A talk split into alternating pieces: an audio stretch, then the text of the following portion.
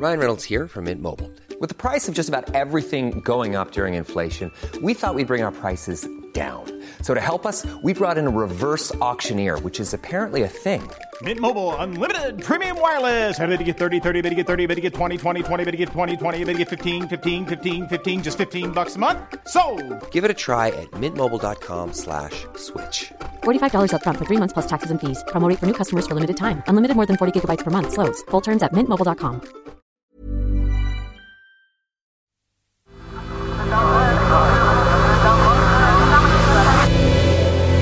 The Sense Maker.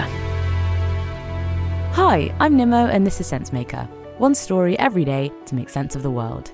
Today, how an overabundance of caution helped cause a COVID crisis among pregnant women.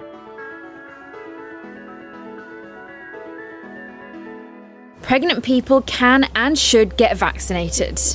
It doesn't increase risks, but may avoid heartbreak.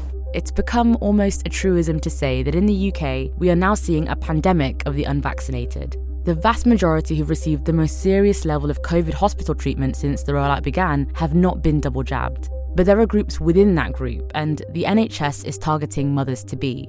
This week, it released stats that were meant to get them vaccinated. Recent figures show almost 20% of critically ill COVID patients are unvaccinated pregnant women. Some of the most seriously unwell COVID patients in the country receive treatment through something called an ECMO machine, which is used when the lungs are too damaged by COVID for a ventilator to work. In March 2020, 6% of women aged between 16 and 49 with COVID on these machines were pregnant. Now, that figure has risen to 32%. All but one were unvaccinated. And the picture in the US, where a third of pregnant women and just 17% of black pregnant women are fully vaccinated, is little better. August in America saw the highest number of mothers to be dying from COVID in a single month during the pandemic. So, what's made pregnant women so reluctant to get vaccinated on both sides of the Atlantic?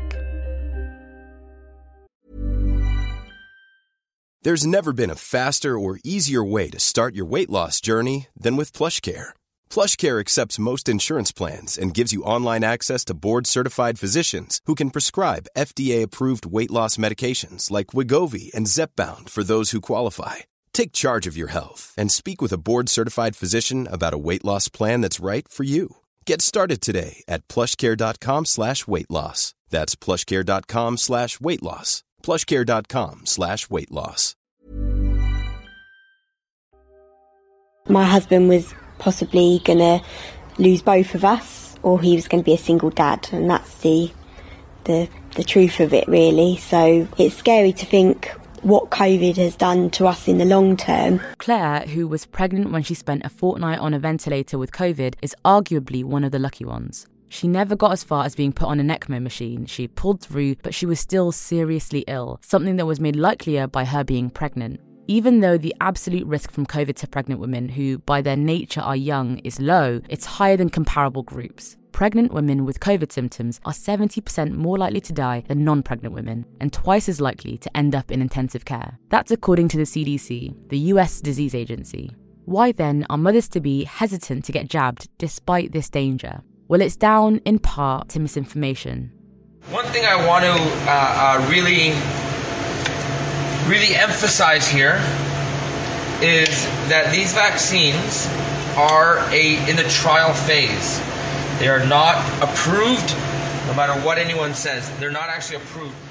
This is a man called Yehuda Goldberg, a butcher from Toronto. He's speaking to his followers on Instagram Live as he chops up raw chicken. He hit the news back in May after he banned vaccinated people from his shop to, in his own words, protect female customers. He falsely believed being around someone vaccinated could cause fertility issues for women. That may be at the extreme end of misinformation, but some less extreme beliefs are pretty widespread. An Indiana University study found that more than half of people who didn't intend to get the vaccine thought it was likely or definitely true that the vaccine causes infertility among women. There have been claims too that the vaccine causes miscarriages. And it's not hard to understand why pregnant women might believe these myths, given they're not just thinking about their own bodies. Most people know about thalidomide, the drug to combat morning sickness that in the 50s and 60s caused thousands of mothers to give birth to babies with disabilities. It's certainly true that the myths that have created uncertainty among pregnant women have been spread around by anti vaxxers. But a lot has to be laid at the door of vaccine makers too. This morning, Pfizer announcing that it is starting trials of its COVID 19 vaccine on pregnant women. You could be mistaken for thinking this was a news clip from last year, but in fact, it was from February. See, pregnant women were initially left out of the clinical trial for COVID vaccines. That's nothing new. It's because of things like the thalidomide scandal that pregnant people have historically been excluded from trials into new medicines and vaccines. Between 1960 and 2013, just 1% of pharmacokinetic clinical trials, that is, trials that study how a body deals with a new drug, were conducted on pregnant women. That may seem like sensible thinking, but the flip side is that pregnant women risk being excluded from important medicines that can protect them from serious illness. And that's what happened with the COVID jab. It took until April for pregnant women to be told by the JCVI, the government's vaccine advisory agency, to get vaccinated if they could. And it wasn't until August that the CDC actively started recommending pregnant women get vaccinated. Before that, they had merely encouraged them to consider it. 32 countries still don't recommend the vaccine for pregnant people. Evidence shows that vaccines are safe for pregnant women, and the risk of COVID certainly outweighs any risk from getting jabbed. We know that now, but by the time governments had enough data to feel comfortable with saying so, plenty of misinformation was already baked in. The question of how to include pregnant people in clinical trials is complex, but there's good evidence that with COVID, we were just too cautious, and that pregnant women should have been able to make an informed decision to participate if they wanted to. That caution is part of the reason why, as I speak, there are far too many unvaccinated pregnant women in COVID wards.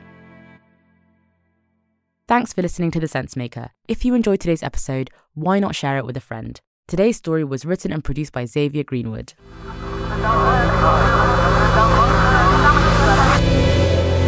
The Sense Maker.